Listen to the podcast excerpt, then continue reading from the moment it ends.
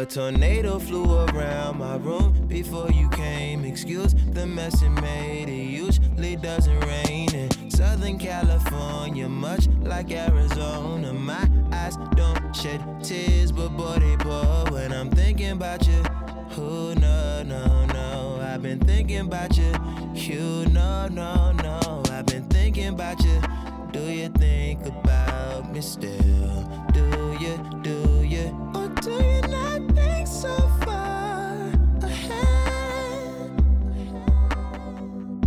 I've been thinking about forever. Ooh.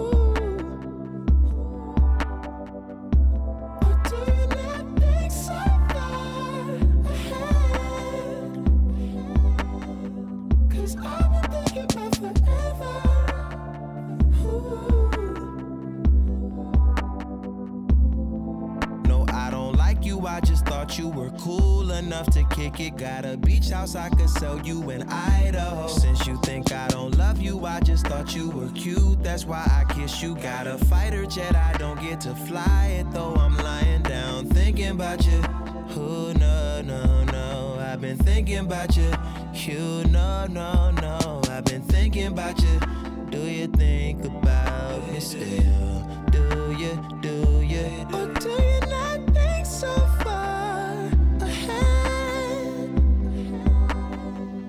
Cause I've been thinking about forever. Ooh. Do think so far ahead?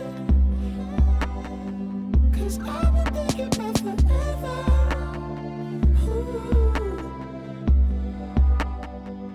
Yes, of course. I remember how could I forget how you Know you were my first time, a new feel. It will never get old, not in my soul, not in my spirit. Keep it alive. We'll go down this road till it turns from color to black and white.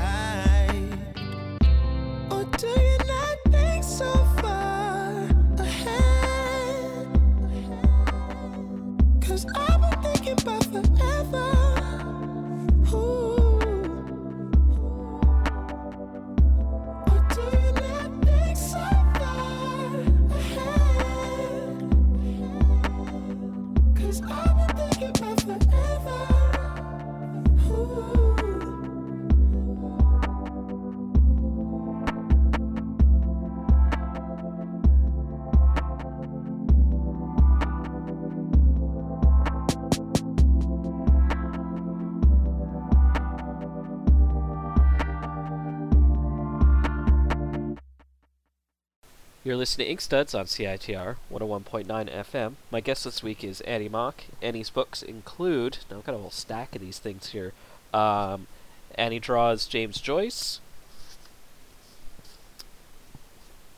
uh, Stitching Together, as well as Chris Ware, Paper Musician, and what else I got here? Dark Cloud Coming, and you are in the anthology Little Heart, as well as uh, the upcoming anthology, also published by the same folks that did Little Heart 2D Press. What's the name of that anthology? Uh, 2D, uh, 2D Cloud. They're distributing, um, and Greer Lawson edited um, every slash body Okay. coming out for TCAF. Um, is it coming out for TCAF? I thought you said it might be delayed. Oh, I, I thought that's what you said to me. I didn't say that. Okay, so oh, it's Um, so it'll be at also, uh, hello, listeners. Um, also, I should mention uh, the Ghost Comics anthology, which came out in what 2010, 2009. trying to remember. 2009. 2009. There Yeah. we go. Um, thank you for joining me, Annie. Yeah, thanks for having me so much. Been Um, trying to get on since two. And Um, well, I appreciate your uh, your earnestness and uh, you sending me comics. I've always I've enjoyed um, kind of seeing where your work's developing, and it's it's been really fascinating to me because I look at your early stuff and it's very clean and um, very precise, and it, it's it's a really interesting kind of stylistic trajectory you've come on as a cartoonist because I'm figuring you when like how old were you when you start or how long ago did you start making comics at? Um, well, I started seriously making comics in started making comics. I mean, past childhood.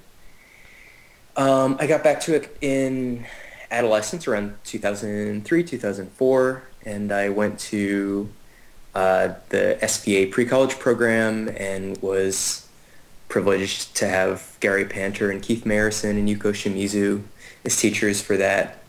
And um, then started self-publishing in 06 um, on in I think my second year of college at MCAD, Minneapolis College of Art and Design.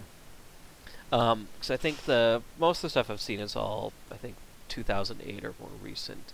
So was your work before then kind of stylistically similar to what you're making at that point, or had your work developed in different ways before that?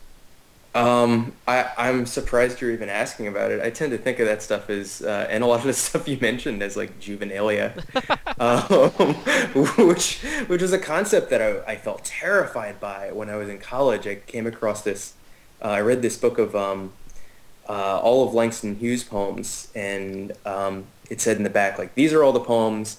Um, you know, past 1921, the earlier stuff is all considered juvenilia, and I was like, oh no, am I making juvenilia right now? And then um, as time went on, I became comfortable with the idea that, uh, you know, I'm, I still make some of it. Um,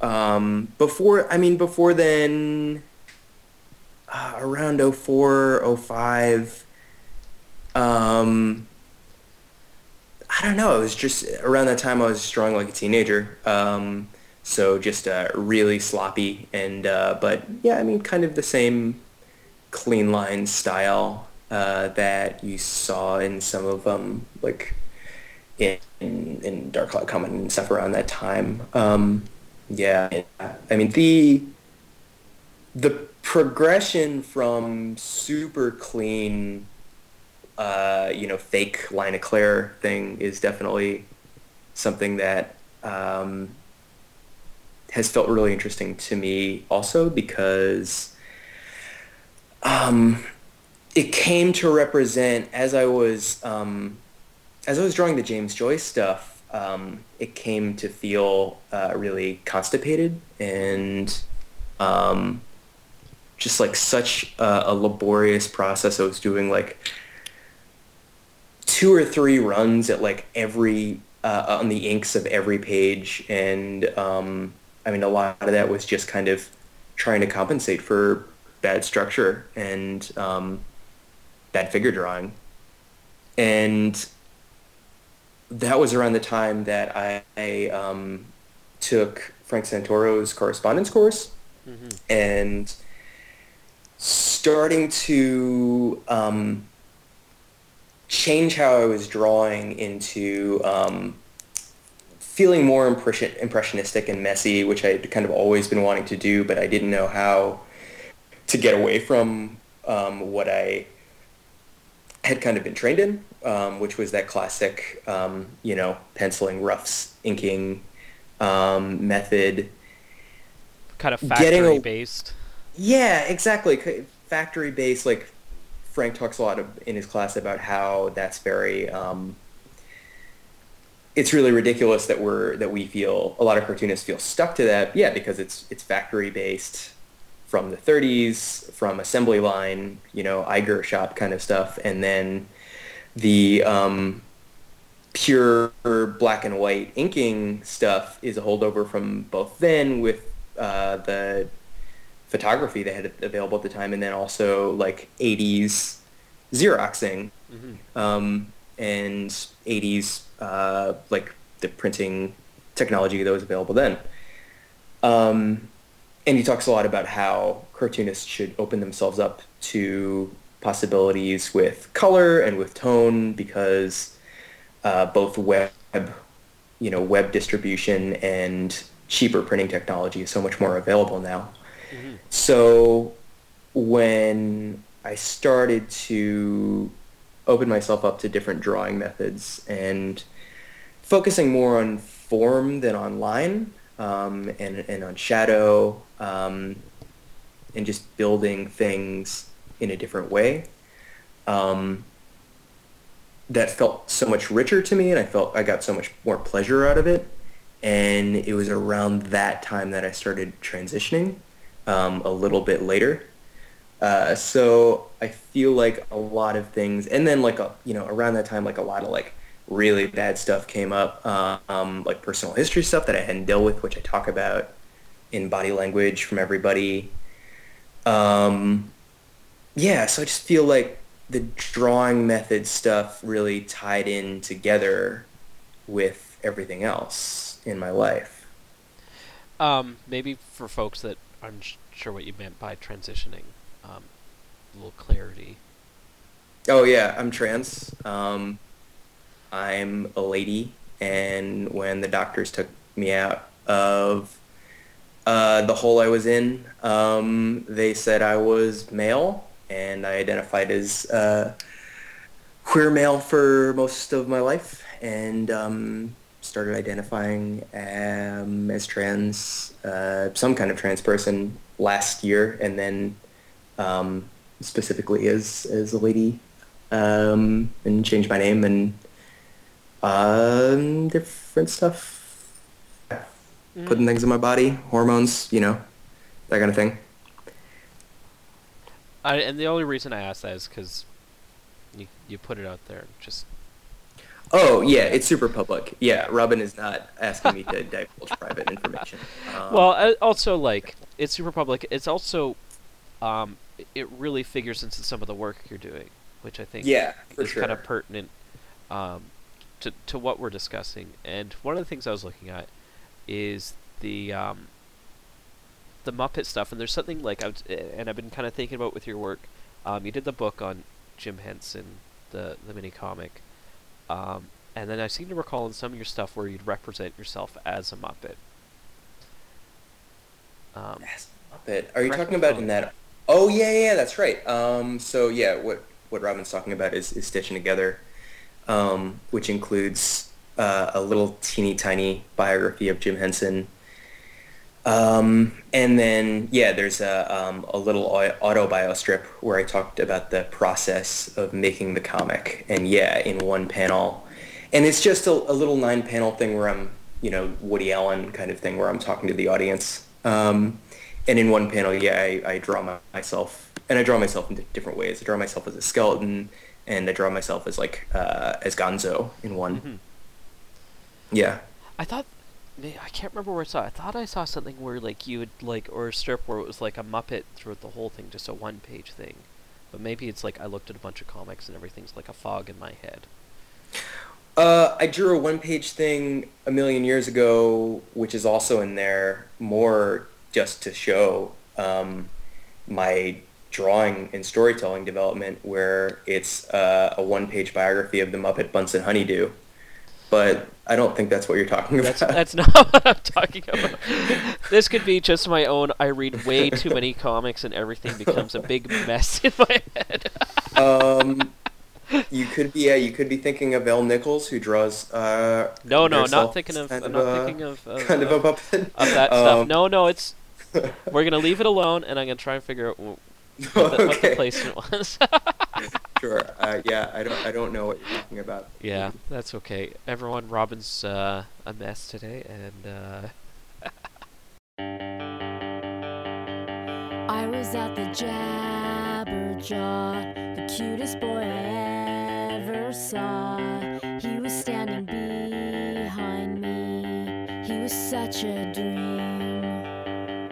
He kept looking right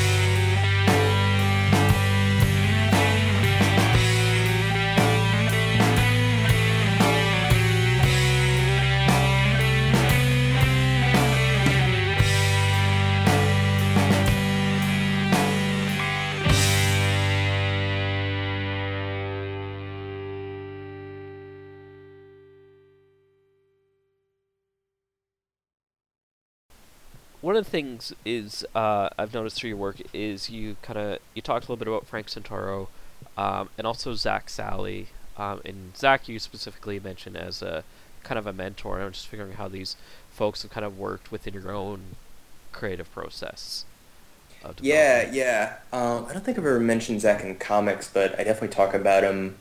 Uh, hi, Zak. I'm sure that's embarrassing. I talk about his stuff on uh, Twitter a lot, and um, uh, and I, am sure I, I know I've mentioned him as thanks in the back of um, some of the minis, especially the Henson book, because um, that story came from his class. Um, so I met Zak in 05, maybe, um, or 06, um, maybe maybe later. Um, because I was this mega big Low fan back in high school and early college, and I met him at the um, Rain Taxi Book Fest, which is a book festival in Minneapolis, run by the people who run Rain Taxi, which is a literary magazine that Tom Kay um, writes reviews for actually now, um, or did.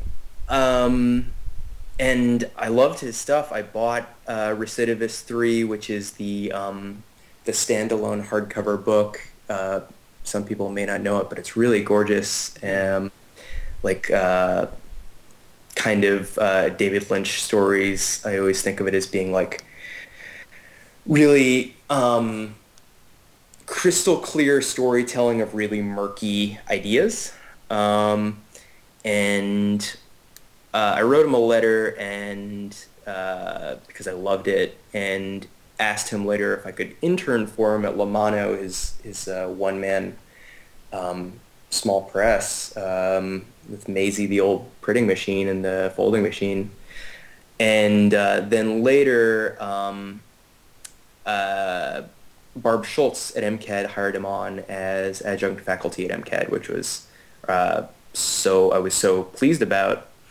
Um, the teachers who had had at MCAD, Barb Schultz and Terry Beatty, were really great, but they came from a really uh, kind of a somewhat mainstream comics background. Mm-hmm. Um, not completely, but like not really the kind of comics I was reading for the most part. And Zak had the perspective that I was looking for, which was a perspective really based in inquiry. And I was getting that in my fine arts classes, but I wasn't getting that in comics classes. And so he had us do a nonfiction comic, and that's where the Jim Henson thing came from. That was a big turning point because I felt like I got some small degree of objectivity onto the story, um, which felt new. Mm-hmm. What was it about that particular the choices you'd make when boiling down like someone's wide range of life and kind of picking particular moments of his life? Like, were there parts that stood out as important to you? Parts that stood out as like you think is more important to his general story? Um. Well, I was really uh, fixated on death at the time, so the story begins and ends with his death, and I felt like when I when I was a real little kid, when I was in second grade, I uh, did a project on Henson and read like a chapter book biography, and I, and I retained this memory, retained a couple memories um, from reading that, which ended up in the mini. One was that, uh, and, and I'm sure I'm remembering part of this wrong. Um, one was that he um, constructed Kermit out of his mother's old peacoat and um, a cut apart ping pong ball and some markers and uh, sewed up the Kermit prototype um, while his grandfather was sick and in the hospital, or grandmother. And the other one was uh, the memory of his uh, memorial service where the um, Muppeteers made uh, Muppet butterflies on stalks that all of the um, all the people who attended um, could use and wave and fly throughout the um, service, and that stuck with me um, ever since. So I definitely wanted that in there. That sounds like a pretty amazing visual. Yeah, yeah, and then I I watched. You can watch the YouTube of um, our, our, our YouTube footage of uh, his memorial service, and it's heartbreaking. I mean, one thing's this passing of this like this really you know influential on my life person. Uh, I didn't really think of him as being so influential, but he became, but obviously like he was, and then became more so during the making of this comic. Um, but also like there are Sesame Street characters in the service, and uh, most of us grew up with Sesame Street characters since toddler age. So to me, they feel like real people, um, is just a, like a very weird feeling. Um, so um, yeah, I found it really affecting. Um, and also, you know, I was just really obsessed with like sentimentality and death and like the big big heartstrings pullers um, and uh, you know it's kind of definitely a goal to make people cry with comics mm-hmm. um, some of the stuff that I had in there was um, kind of twisted or fabricated some of it I felt like was um, there were small important things like um, the idea that he would go to church and if something like uh, weird would happen at church, it would be really hard not to giggle because you're supposed to be serious. And these funny moments being um, more, you know, like way, way better because you're not supposed to be laughing. And I feel like that comes in with a lot of Muppet stuff. Um, characters like Sam the Eagle and the reporter, um, very like serious, staunch characters who don't want you to laugh as an audience member. Um, it was like last night I was watching Empire Strikes Back with friends, and one of them hadn't seen it, so we were trying to shut up. Um, and um, one of us, we were. It was uh, one of the last scenes, and um, uh, when Luke goes into the room where Vader's waiting and uh, the door shuts in front of R2 and R2 just uh, just can't go any further. He's trying to follow them in. And one of us, maybe it was me, maybe it was my friend um, Vijay said, um, wow, it really would be, I think it was me, wow, it really would kill the drama if R2 followed them in and it was just waddling around the whole time and beeping. Um, and it's not that funny of an idea, but because we were trying to shut up so our friend could enjoy the movie for the first time, um, it became hilarious and we just died. Uh, anyway, um, go on. and, and and I'm curious, what did your friend think of uh, Empire Strikes Back? At the... Oh, she liked it. um, I'm always curious, was, like someone like... that doesn't have it ingrained as like part of their childhood. I don't think they get quite the same uh, glee out of it. I yeah, it's it's certainly, and I, and I had um, I hadn't watched it in a year or two.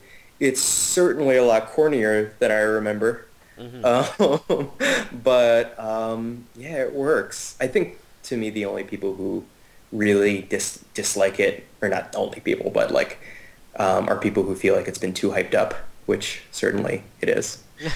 um, what are you gonna do? It's it's still great. I love it. Um, I love I love the commentary on that movie. Uh, Irvin Kershner, the director, is a really delightful, sweet presence, and his personality really comes through in the movie.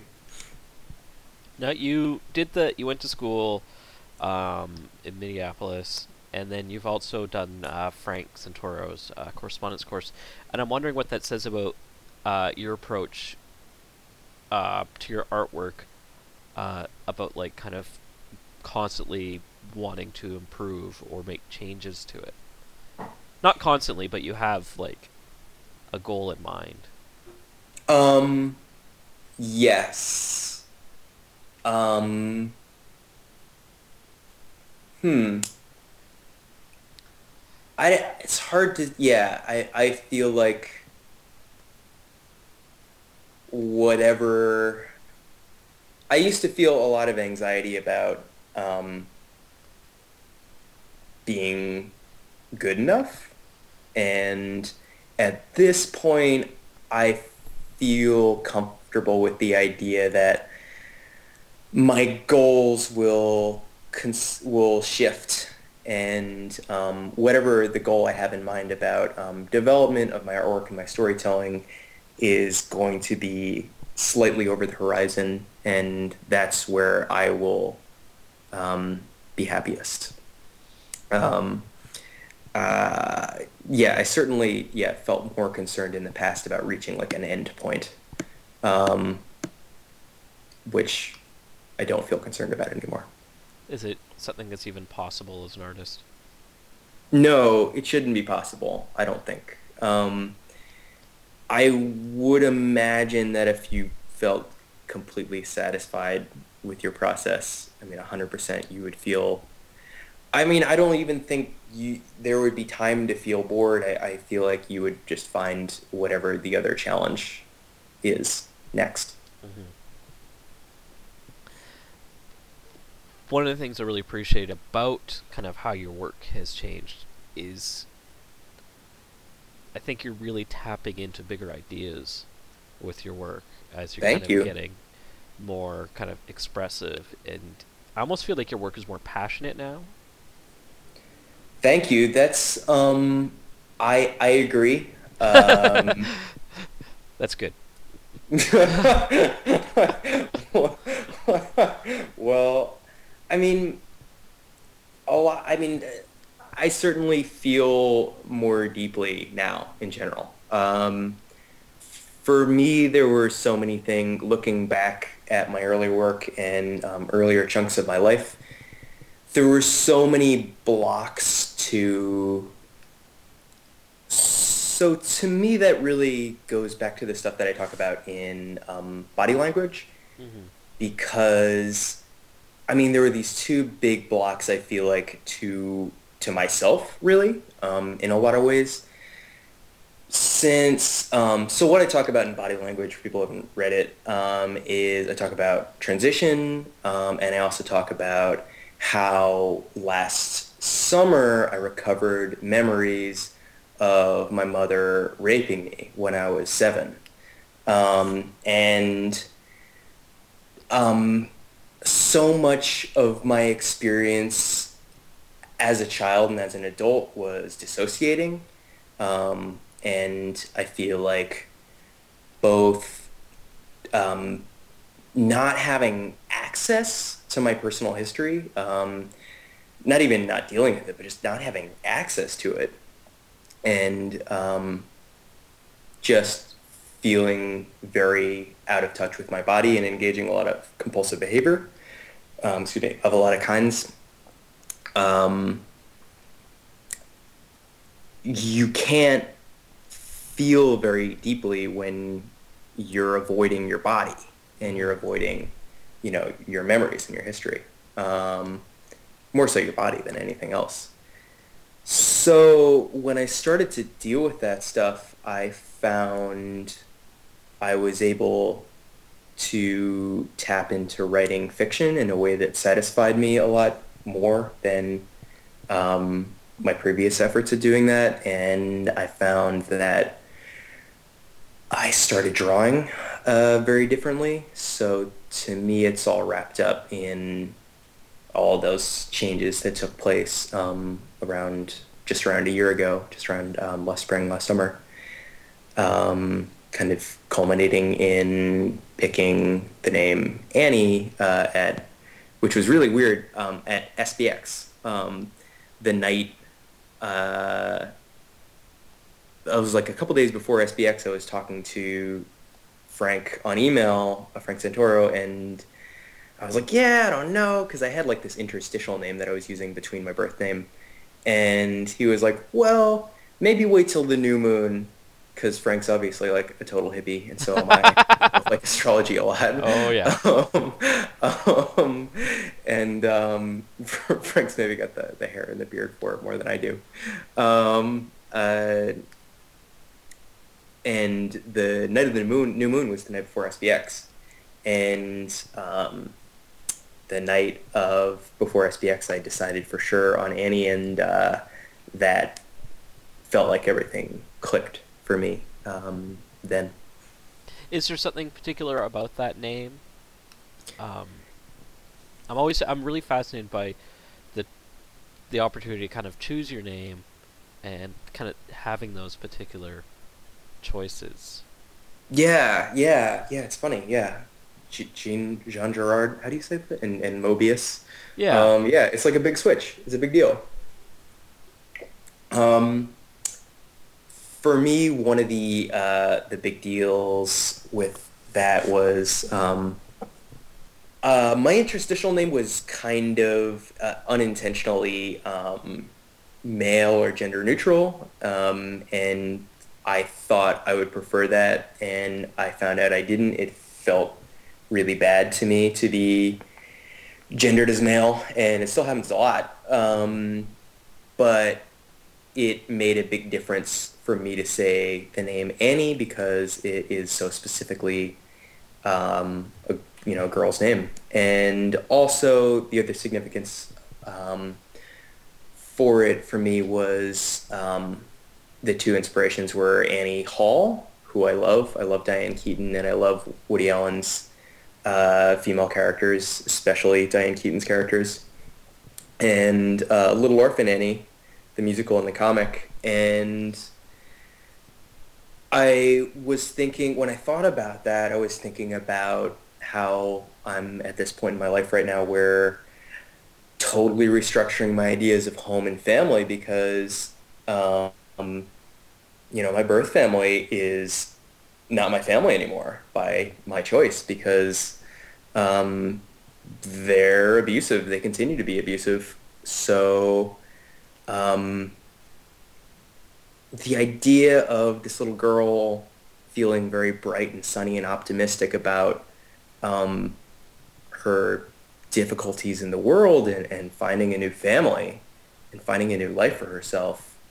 Um, and just like the image of Gray's Annie is just like such a powerful image to me. Mm-hmm. And so is so is Annie Hall. I mean, Annie Hall is like the typical like art school girl that I always uh, wanted to be and didn't know that until now. It's also it's not just like girly name; it's a really particularly feminine name too. I think it feels that way to me. Yeah, which I like.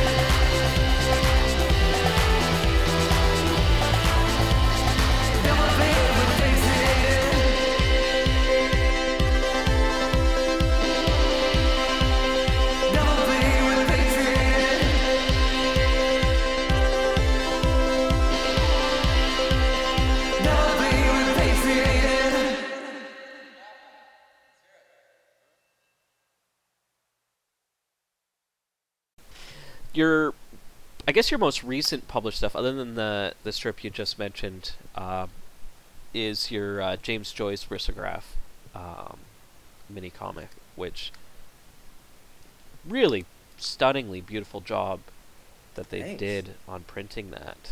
Um, Yeah, yeah, it's gorgeous. I love that's Issue Press in Michigan, George Weeder, and he he is a dreamboat to work with. Um, Ian Harker is using him um, for all the Sacred Prism minis now, including Mario Domos, which I'm really uh, or Mare rather, um, Mare. which I'm super jazzed about. Mare, yeah, Mare, sorry, Mare. um, he's okay. anyway, He's gonna tweet about this for about ten minutes, and then he'll go back to normal. Um, uh, he's just happy to be mentioned, just like I am. Uh, I was um, when I was um, uh, starting to um, uh, when I was just starting to transition. I was um, when I was going to SPX. Uh, Olivia Horvath, one of my table mates, um, it was me and Olivia and Cathy G. Johnson, and Olivia emailed me and they were like, "Oh, so um, how do you want to be mentioned on the internet right now?" And I was like, "Well, you can use this name." And I was like, "Actually, the way I like to be mentioned on the internet is often as possible." And they were like, "Yes, I know." and I was like, "Oh, is it really obvious?" Anyway, go on. Well, I was asking about um, putting that book together and kind of why that particular story was of interest to you, especially um, as kind of artwork, as that that really represent your change in art styles too. Yeah, yeah, that book became really pivotal for me personally um, and professionally. Uh, so, in fall of 2011, I saw a tweet for an open call for um, uh, the Graphic Canon, um, which is an anthology from Seven Stories Press, edited by Russ Kick, that collects adaptations of um, literature into comics, or um, in the case of copyrighted non-public domain stuff, silent comics or illustrations. Mm-hmm. And I chose to do that Joyce story, Araby from Dubliners, and I also did um, uh, uh, illustration spread for uh, Raymond Carver's What We Talk About When We Talk About Love.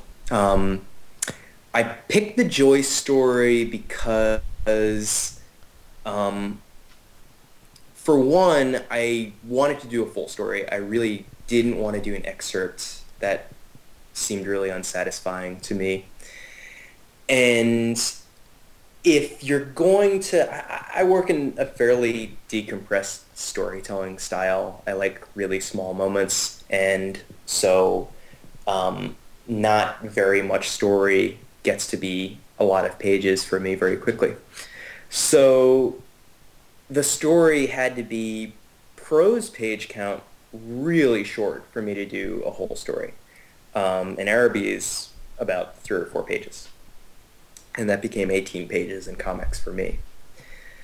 Um, the other reason, and the, as far as the story and the aesthetics um, went, um, I'm part Irish, so I felt like I could get the kind of like heavy eyebrows and, uh, you know, kind of uh, like the body types and, and the, the swishy, the like the curly hair and like um, just like the, you know, the features um, because that's, you know, part of part of my family. Um, but more importantly, it was um, this adolescent story about this boy who has this who feels this intense desperate kind of crush on his friend's big sister and and lusts after her and um, and tries to and doesn't even really doesn't try to talk to her just um, tries to uh, uh, chase her and make her into this really uh, monumental figure in his imagination and then he tries to do this thing to impress her, which is go to the Araby, this, this bazaar. And then when he gets there, it's almost closed, and he realizes he's cheated himself. He's um, he's uh, kind of tricked himself into believing um, what he he wanted to, you know, what he what he wanted to believe, and it ends with that great line: his eyes his eyes um, burned um, something, something, something. I, I don't remember. Um, but it had to do with self-deception. So, and there's also chunks in the story that relate to earlier stories in the book. My eyes burned with anger, anguish, and anger. Yeah, yeah. Um, Sorry. Which has to uh, directed towards himself. Yeah. So, and also there's earlier bits in the story that relate to earlier stories about um, the protagonist dealing with death. Um, and so at that time, that very like male feeling of like that like adolescent male feeling of like lust and um, like untouchable desire felt very appealing to me and um, yeah I, I just really i like drawing sad kids um, that, that enough is uh, is reason. Yeah. Um. So, I'll, so the the color choice is interesting. You use this really like vibrant, hot pink, which I wouldn't right away necessarily associate James Joyce's work. Yeah, yeah. So the, the cover is um, for people who haven't seen it. The cover is based off of um, uh, the Penguin um, Graphic Classics uh, collection, which was art directed by Paul Buckley, um, and specifically Chris Ware's cover for Candide, um, which became a model for the rest of the series, where um, uh, all cartoon, most of the cartoonists did um, covers that were comics um, and if the covers weren't comics, usually the um, the the French flaps and the back contained comics. And there were covers by um, Sammy Harkham, incredibly gorgeous cover for Kafka's stuff. Uh, Lily Le did um, the uh, Huckleberry Finn uh, Anders Nilsen did Hans Christian Andersen um, collection, which I really want to get my hands on because that's a match made in heaven. um, and uh, I read a bunch of Hans Christian Andersen stuff recently, and I, then I read Big Questions, and I felt like um, Andersen stuff really influenced the end of Big Questions. Yeah. Um, uh, anyway, I, I really love book cover design. I'm a huge nerd about it. I love um, uh, you know, cover designers like uh, Chip Kidd and John Gall and Peter Mendelsund and Barbara deWilde. Um, and I love this idea of uh, comics on the cover because you start reading instantly. Um, and the pink for me was a kind of um, I, I, kind of stumbled onto this material that ended up feeling like very straight and very male, um, and that the pink was kind of a fuck you. Um, to me, it was like, well, my James Joyce. Uh, you know, this isn't the James Joyce. This is my James Joyce, which is you know at the time for me it was like this is like a gay book or like a, my version. Yeah. Um, or you know, to, now I would describe that like pink as like femi. Um, so for me, that was like a that was a way of balancing the material, which is very like hierarchical, kind of like, I mean, Joyce is like the model for um, shitty, canonized, uh, dead, white, straight, cis dude um, who becomes an idol um, and his behavior uh, is totally um, kind of pushed aside because he was a genius, you know, or whatever. Mm-hmm. Anyway, go on. Well, no, you you said what I was going to say. Oh, just that he was a shitty misogynist and racist. Um, and uh, by the time I got done with that book, I hated him. Um, I, you know, the writing is very beautiful, and some of the I love some of the stories, but um, I felt very done with the idea of dealing with um, people that made um, kind of uh, working with material that kind of glorifies artists that made um, their careers kind of fucking with other people. Yeah. It was interesting because you uh, included a William S. Burroughs postcard with the uh, the mini comic. Yeah, yeah, and he was that was along the lines, and I also at one point I drew or I drew roughs of 50 pages of a of a story about Egon Schiele, um, and abandoned that eventually, and that was like along the same lines. Um, the Burroughs thing to me felt a little bit different because that quote in that image where um, excuse me um, where he says um, uh, what is it? I'm going to my website. I can read it out. Every man has inside himself a parasite, parasitic being who is acting not at all to his advantage. Yeah, to me that felt a little bit different because I felt like that was Burroughs acknowledging to some small degree um, the kind of um, toxic aspects to his personality, mm-hmm. which I saw this documentary about Burroughs um, uh, called "The Man Within," which um, I felt like was really problematic on a number of levels. One of which was that, um, and this gets back to this, uh, you know, canonization thing everybody in there um, who was interviewed, um, they talk about his shooting of his wife and then really kind of letting um, his son die of drugs and really just completely neglecting him. And uh, um, a friend of mine told me that also um, some friends of Burroughs sexually abused his son and Burroughs didn't stop it, knew about it, and didn't do anything. Um, after I heard that, I felt like he was possibly a sociopath. But then when I thought about it more, I was like, well, if he's a lifelong heroin addict um, and heroin is like his main thing, that could be like that could kind of um, manifest in similar ways as being like uh, you know a literal sociopath. Mm-hmm. Um, so, but anyway, um, that felt slightly different for that reason.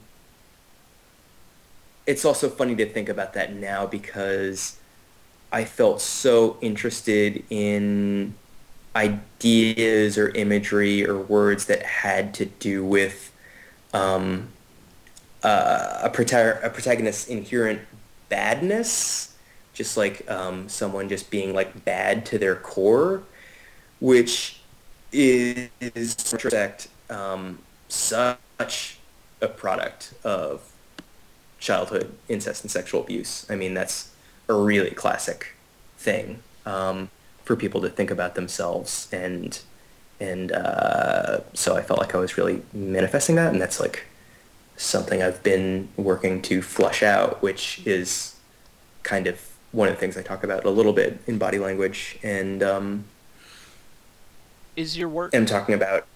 Go on, sorry. I was just wondering, is your work? Do you see it as cathartic, or as kind of expressive? Um, Something like body language. body language to me it's funny to talk about um Like it's not an easy. I- I, realize it's not an easy story to talk about. Um, sure yeah um no worries but i appreciate you mentioning that um um i mean it's kind of cliche to say catharsis um but certainly to me it felt very satisfying to and very powerful to be able to talk about my experience in this way and construct the framing of it in a certain way um, and constructed the framing of it as um, directing dir- directing it and framing the story around my ability to make choices, my ability to take care of myself, my ability to and my ability to um, to reframe things, to um, look at my point of view and decide if it works or if it's realistic or if it makes sense. Um, I feel like that's part of what body language is about. And for me, a lot of it was just like the satisfaction. A lot of it was just like, yeah, just the truth telling and just like um, putting it out there and also putting it out there in comics specifically. Um, I guess what one of the things I think of is like it's a story that you tell for yourself, but you also tell it for readers, for folks that may be going through their own kind of issues, trauma, um, and kind of creating a connection story, like something that for folks to touch on to. That goes through my mind for sure. Um, I mean, sexual trauma and incest is so common, but talking about it is not. And also, um, it feels very important to me to have a dialogue about how trauma works and how sexual trauma works, how dissociation works. Um, these are really, and as far as like other things like trans stuff, like how trans stuff, like the the giant um, gamut um, and like huge variance in people's identities and how like and gender presentations and um, how how much of an open field it is um, as opposed to there being a particular way to be trans, which I feel like is a really pervasive idea and really um, damaging. But as far as trauma stuff and going and talking about that, I, for me, I mean, for so long, I didn't understand my trauma history because like the image. So in body language, I talk about this image of that I had of um, of being raped, which came back to me in my early 20s, but it was this still image. I had no context for it. I had no language for it. Um, I didn't know what it was. So I literally thought it was psychosomatic. Um, if I had had more context to understand that traumatic memories work in weird ways, um, they can be frozen images, they can be um, smells, bodily sensations. I've heard the term like sickening awareness, which felt like very real to me. Um, just the idea that like you can just feel aware that you were abused, um, but not know who, or maybe you know who, but you don't know how. Um, all because of how memories get processed when a person dissociates during trauma. That would have made a big difference to me. I mean, certainly uh, I went on the path that I had to go on, um, but I do wish I had had more information mm-hmm. about all these things. Now, you mentioned uh, before we got into the interview that you have uh, a lot of stuff coming out, um, and uh, we're kind of our time's counting up, so I figure we should kind of get some time. I know. I can't believe it. Um, I spent too much time talking about um, getting high and watching Empire Strikes Back. um, but you did cool. mention the first part of that, so you know. I know. I felt like I I I know. I I for a long time I I don't know. I have a very complicated relationship with weed. I've had a lot of substance abuse, subs, substance abuse issues in the past. So, um, and I also felt like for a long time, well, I should be I should be super professional. I shouldn't mention that I ever do that. And, and at this point in my life, I feel like um, it's more beneficial to me to. Uh, I don't know. I just felt like I was deceiving you, Robin, by not talking about that I was high when I watched Empire, but I did, and um, that's all. You do know uh, I live in Vancouver, right? I know, I know you do. um, it's it's more the listeners, Robin. um, I, I just don't think that any. I just don't want any listeners to, um, you know, think that you can't ever smoke weed if you want to be a successful transsexual cartoonist. Um, so, um, the new stuff. Um, Transition uh, in conversation. Yeah. Let's yeah, just yeah, move from that to another thing. um, so the stuff that's coming up. Um, so the thing that's closest to being done is um, so I have this comic that I'm doing with Emily Carroll um, called This Witch's Work for a Vertigo anthology uh, for Halloween called The Witching Hour. Um, Vertigo puts out one-shot anthologies um, that use uh, DC um, anthology titles from the 70s. Mm-hmm. Um, so they put out The Unexpected and Mystery in Space, um, you know, EC type anthologies. Um, and most of the stories are um, Twilight Zone kind of twist ending stories, um, which ours isn't. Um, I'm extremely excited about that. It's Emily sent me the first character um, sketches fairly recently, and uh, they stopped my heart. They're really gorgeous, and she's a dream to work with. Um, she's yeah, uh, as as you can imagine, because you know her.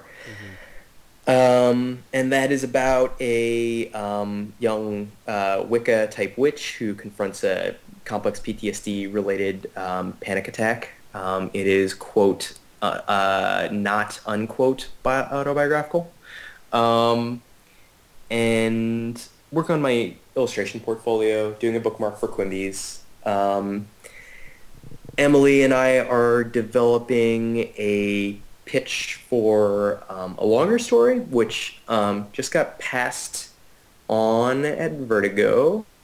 But what are you going to do?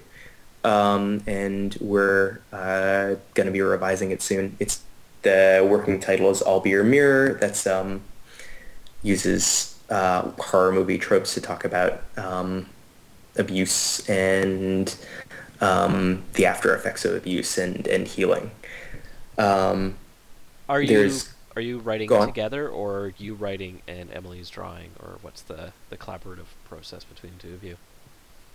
Um, for the anthology thing, I pitched and wrote.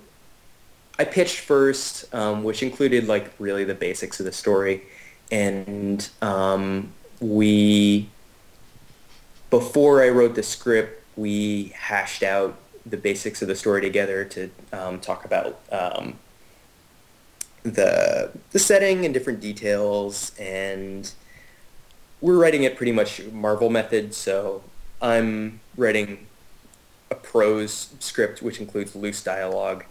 She's going to do uh, roughs, and um, then I'm going to write final dialogue based off that.